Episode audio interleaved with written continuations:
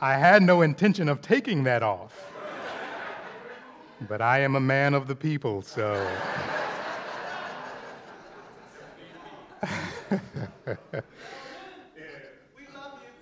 I love you too. Amen. Amen. Um, this is not an exaggeration, by the way.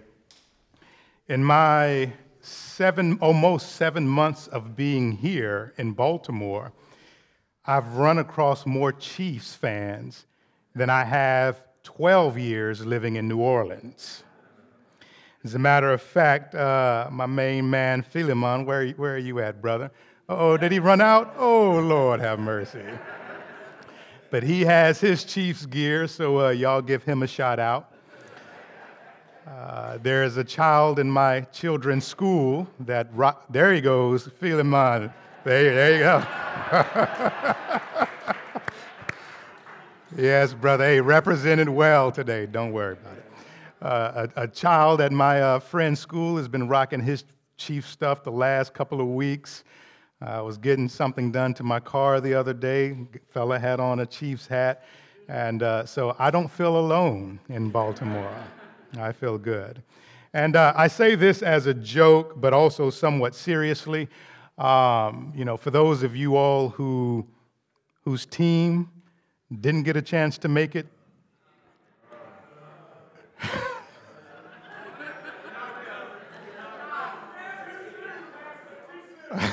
and, and, and, and, folks were seriously down, and, and I get that. I've been there before as well. And of course, we get very spiritual in those moments and we say, The Lord is on the throne, and let's remember that. And uh, we always have something to be joyful about because our Lord is on the throne. Well, I say that not only to those who might have been down because their teams are no longer playing, but for those of us who do have a team that's playing, let's also remember, even if we win, when we win, that our joy is in the Lord. And so that is what shall keep us steady, uh, win or lose. And by the way, thank you to those who are wearing red. I don't know if that's Chiefs red or Blood of Jesus red, but, oh, Valentine's Day.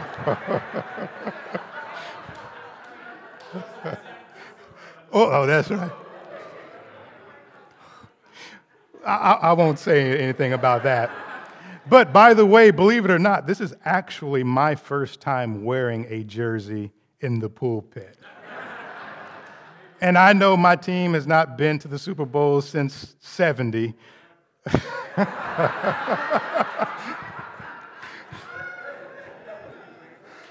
but this is, a, this, is, this is different from me, for me. But uh, nonetheless, y'all have made me take up too much time. I need to get to this sermon and then to this blood of Jesus. But, um, but no, brothers and sisters, uh, the Lord is good. Whether or not we're celebrating football or whatever, the Lord is always our main attraction. Amen? If you're, if you're happy, if you happen to be visiting, you've heard it referenced already, and I'll say it again. Uh, but February, our nation sets aside this month uh, as Black History Month uh, for a number of reasons. Uh, but here at the church, uh, in conjunction with Black History, we celebrate uh, February as Unity Month, in which we all, uh, no matter your ethnicity, are called to come together in light of what the Lord has done for us. And the sermons for the month of February will focus upon the concept of unity. And we'll see how Jesus unites us in light of our diversity. Amen? So if you are able to stand, I'll ask you to do so now. And our portion of scripture this morning comes from Revelation chapter 7. We'll pick up in verse number 9 and 10, verses 9 and 10. It fits a larger context, but for this morning's purposes, we'll focus upon verses 9 and 10. So let me read this and then pray, and then uh, feel free to be seated. in Revelation 7, verses 9 and 10, we read these words, and this is, we believe, John the Apostle.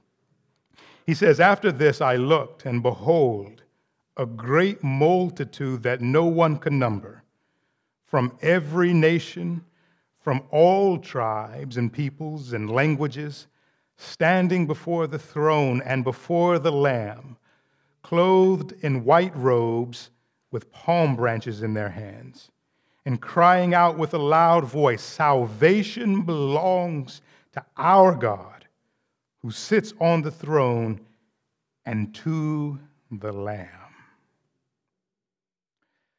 Father, salvation indeed belongs to you and to our great Savior, Jesus Christ.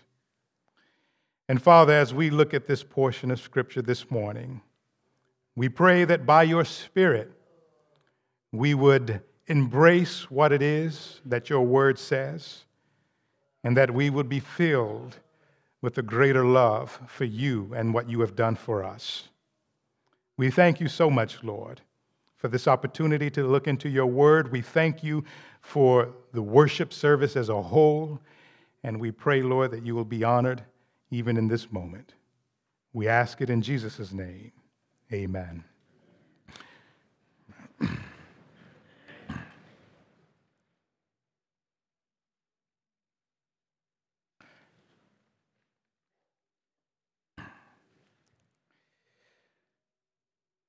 One of the things that I love about this specific portion of Scripture, and it's not only the case in this portion of Scripture, but I, I see it in a, a more forceful way but looking at this portion of Scripture is almost like looking in a mirror.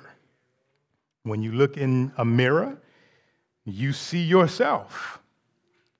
And when we look at this portion of Scripture, not only are we reading, but we are looking at a picture that includes us. So this is not just about David, this is not simply just about uh, Ruth or Esther uh, or Peter or Mary. Of course, they're included in this. But when we look at this portion of Scripture, we see ourselves in this portion of Scripture. And by the way, I was also extremely encouraged to see that group uh, that sang during or sung during our uh, tithes and offerings, because that is also a glimpse of this specific portion of Scripture. And so this is a, this is a, a, joyous occasion. This is a hopeful portion of Scripture. But let's, before we look at uh, aspects of the verses before us, we need to understand a little bit of stuff that's going on behind the scenes. For one, we would do well to know that this book, this collection of visions, uh, is written by a suffering author. Most uh, Bible commentaries, at least historically, believe that that suffering author was the Apostle John, who, as a result of his faith in Jesus, had been not only persecuted, but exiled. So he has been pushed away from the people that he was ministering to on a day to day basis. So the author who is writing this is in the midst of suffering as he writes. But he's also writing to a suffering audience who likewise is suffering on account of their faith in Jesus Christ. So you have a suffering author suffering on account of Jesus. You have an audience who is suffering on account of Jesus. And the message as a whole centers upon a victorious Jesus who once suffered himself. So this, this book, and again, it's, it's symbolic in a variety of places. It's uh, a book that has caused a variety of interpretations, but all things considered, most folks, regardless of your interpretation, would say that this book as a whole is meant to be encouraging to the people of God. So the suffering author is writing to a suffering audience in order to encourage them And basically, the encouragement is that Jesus, who also suffered, is on the throne. He's alive, he's well. And for those of us who are in him, will likewise rise with victory. That is kind of the big concept going on there.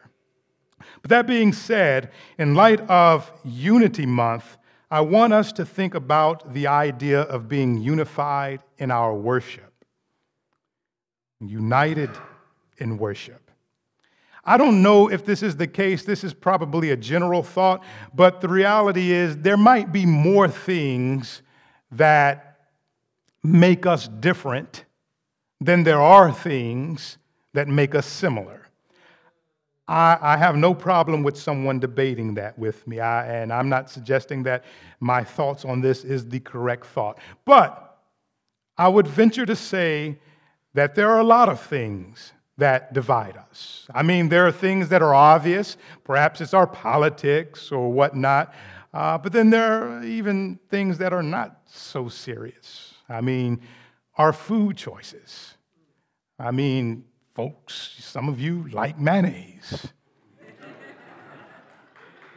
oh, I see a hand. Oh, Lord, have mercy. Elders, pull him aside and let's pray. and for me, it's almost a sin to eat mayonnaise, and jokingly, of course.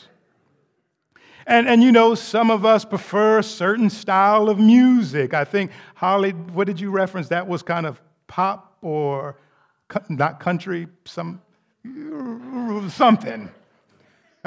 and some like jazz, some who, some hip hop, and, and and and and we all have our differences of taste. But the idea is there are certain things that you might like, and I might look at you differently for liking what you like, and you look at me differently for liking what I like.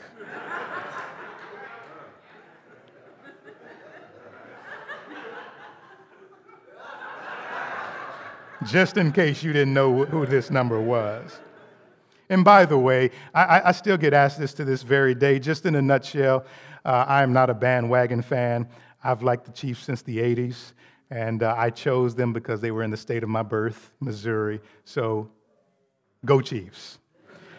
But despite the things that make us different from one another, whether serious or not serious, I would say that the things that unite us are far greater, far more important than the things that make us different from one another.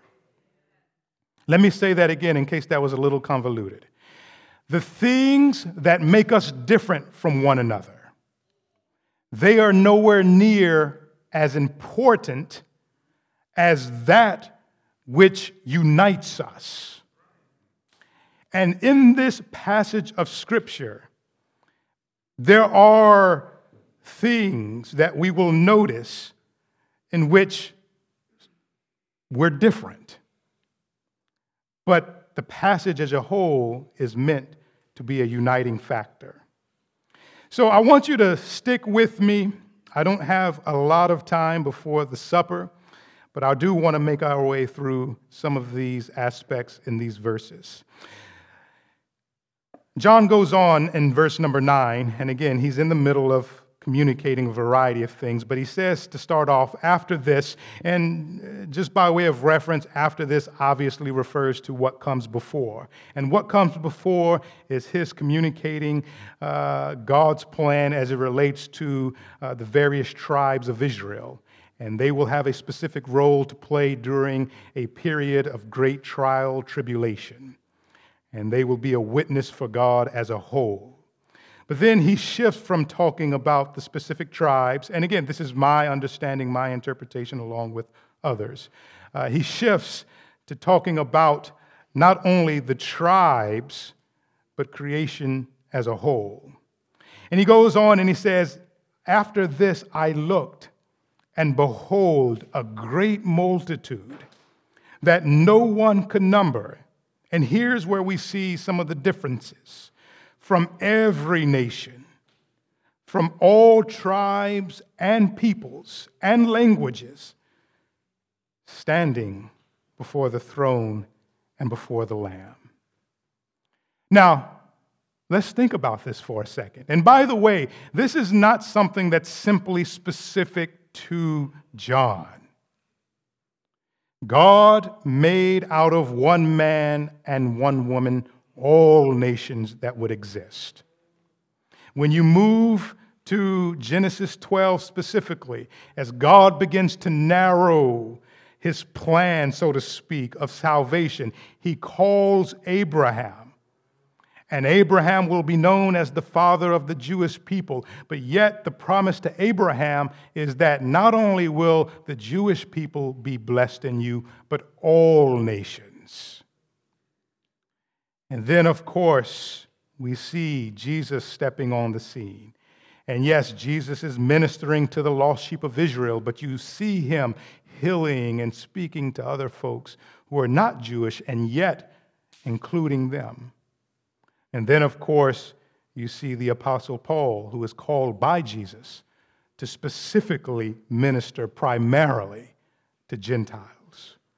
So, all of that to say, God's plan from ages ago was to bring in not just one specific ethnic group, but was to bring all groups together for the purpose of worship in his Son. So John is getting a glimpse in the midst of suffering, in the midst of exile. He is looking in the form of a vision and he is seeing all types of people.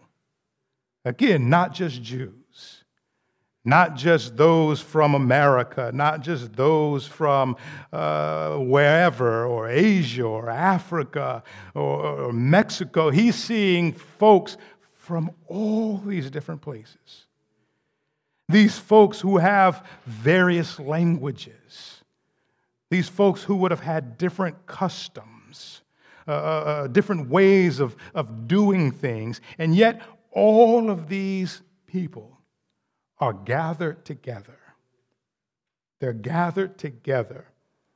Standing, it says in verse number nine, standing before the throne and before the Lamb. Now, I don't want to run too quickly past the throne and the Lamb aspect. Remember, I said it already, and it bears worth saying again John is suffering he is away from his people. He has been living and he has been promoting Jesus Christ. And as a result, he is suffering from that. And again, the people that he's writing to, these folks are going through trials and tribulations, not just as a matter of life in which all people go through things, but specifically on account of worshiping and believing Jesus. And yet, he says that all of these folks will one day be standing before a throne. Now, a throne is a seat of authority, it is a seat of majesty. And our Lord, our great God, even Christ Himself, who is pictured in the form of a lamb, is standing, or rather, he is before, Jesus is before all of these people, no longer in a position of suffering, no longer in the position of being doubted or, or, or, or looked upon as less than, but Jesus is now standing in connection with the Father in a place of great authority and before Jesus, before the Father, is not simply men, but women as well. Not the, simply the elderly, but more than likely those who are younger. Specifically, not just Jews, but Gentiles. All of these folks are seated before, or rather standing before Jesus and before the Father. Now, again, that is meant to convey encouragement to the people.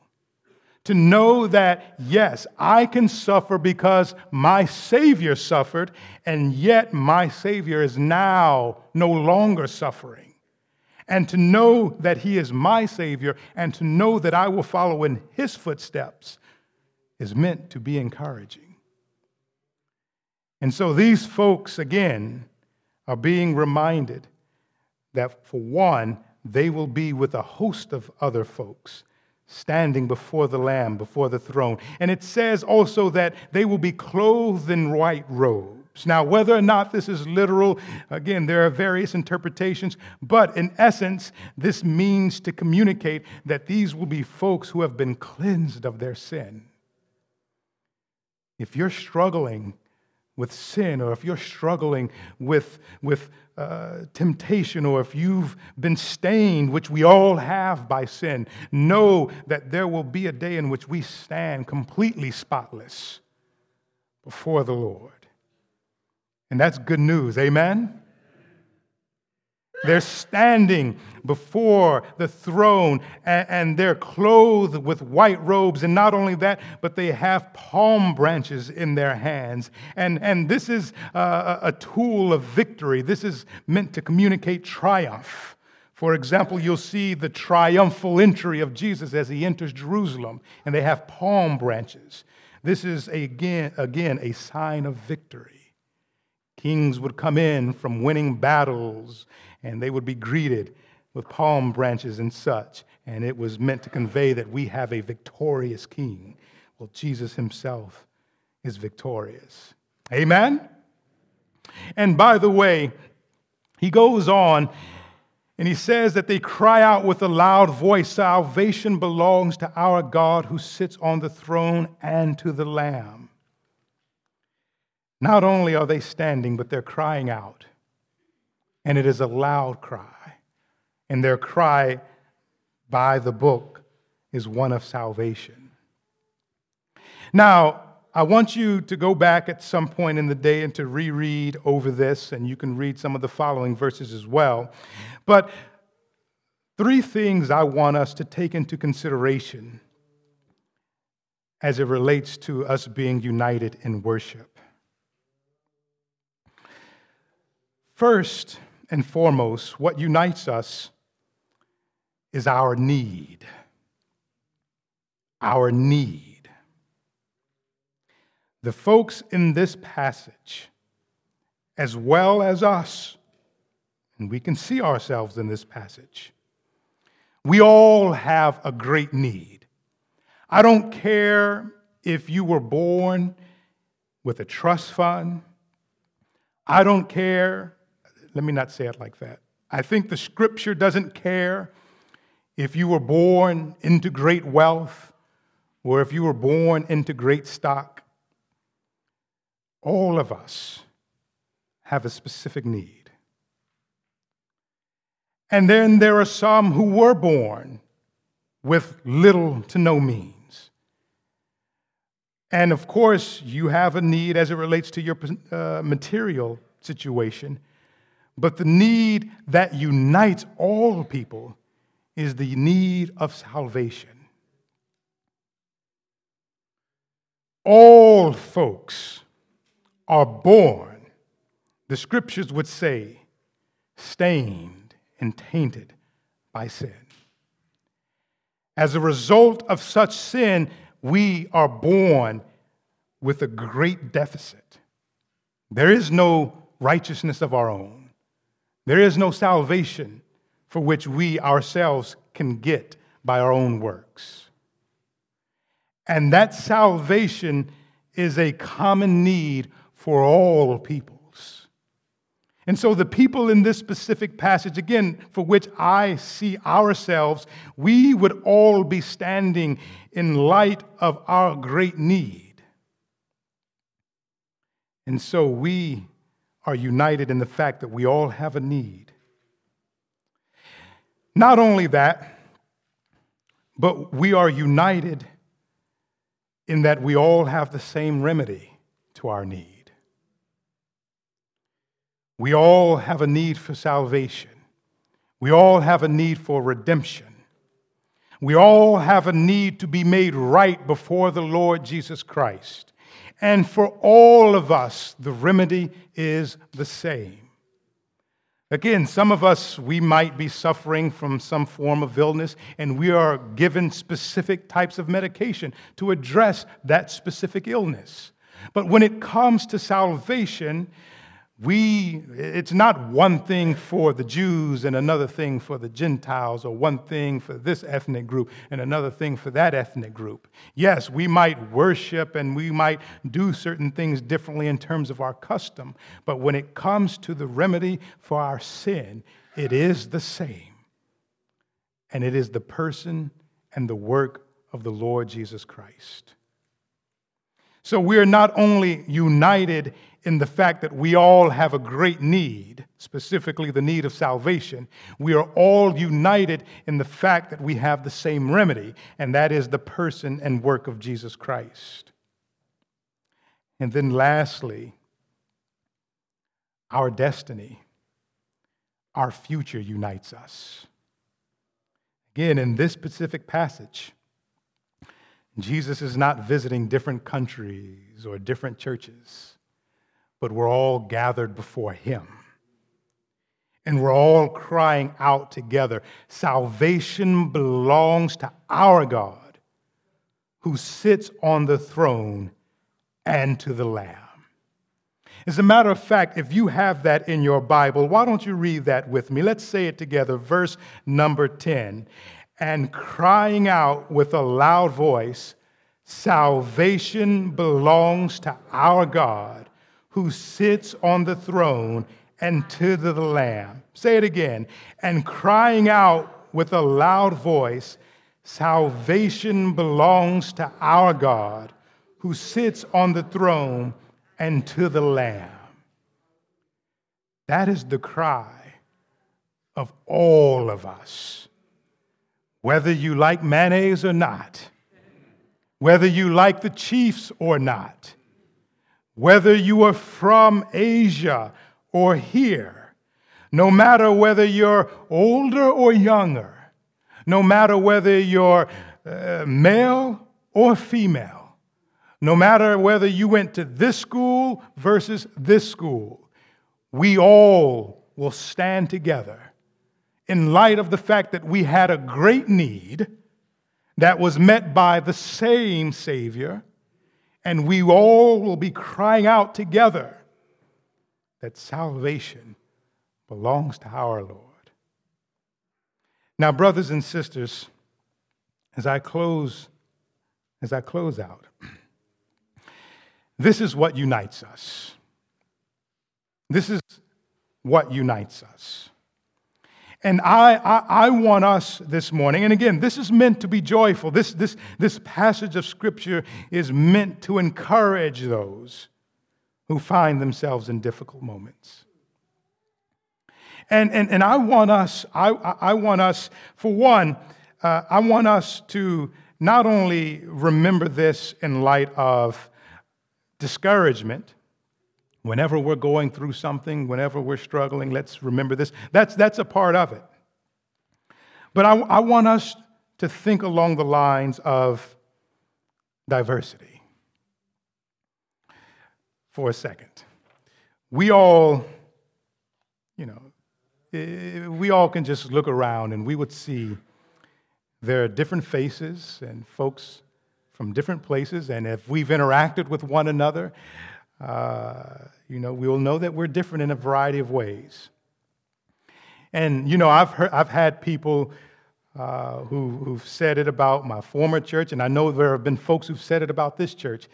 Man, that is so awesome to be ministering at a church with such diversity. And by the way, amen. But there's another side to the coin. It's not easy. And I'm not saying that simply as a pastor or elders or deacons or women's leadership who have a responsibility to minister in, in, in, in, such diversity. I mean, when we interact with one another, we will see that there's differences that's not always easy to navigate.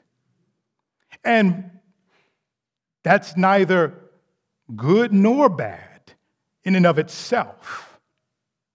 That is a real reality.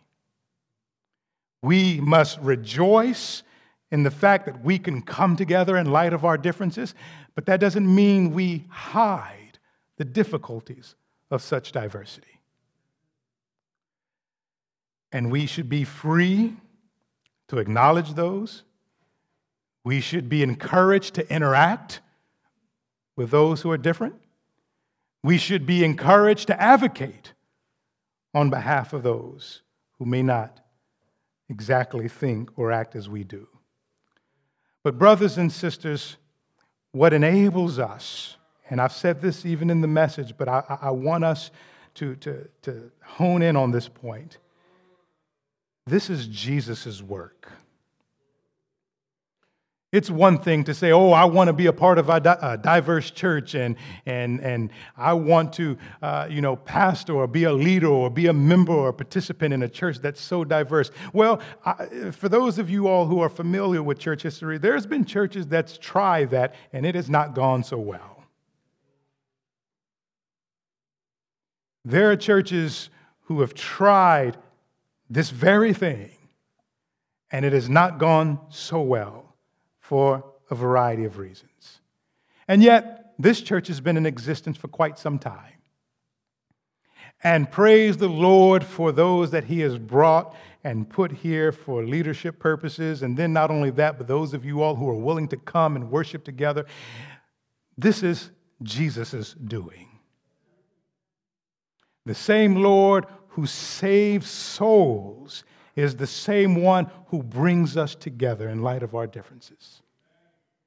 And, brothers and sisters, it is one thing to look to eternity and see a picture of great diversity worshiping together. Let's not take for granted what we have here and now. Because there are people who want what we have. And for one reason or another, they're not able. And this is not to put us on any high horse. This is not for us to brag or, or, or to toot our horns. This is an opportunity for us to give God great praise. And we don't have to wait until eternity to do that. There are some churches, unfortunately, that will have to wait because of their dynamics. But we can give God thanks in eternity and even now. And so, brothers and sisters, let's, for this Unity Month, as we kick it off, let's be united in our worship of our great Savior. Let's acknowledge that we have a need. Let's acknowledge that that need has been met in Christ. And let's be grateful that we have a future together in Christ. Amen? Father, we thank you and we bless your most holy name. For we look and we see one another and we see a lot of differences. And these are differences that we could even thank you for. But yet, Father, we are so grateful for that which unites us. We all have sinned. We all have sinned and fallen short of your glory. We all were in need of a great Savior. And we all have the same great Savior, Jesus Christ. And Father, we look forward to eternity in which we will worship not only with fellow members of faith, but with all of your people from across the world. Until then, Father, help us to be grateful for what you have put together here. For this is your doing, and we thank you for it. In Jesus' name, amen.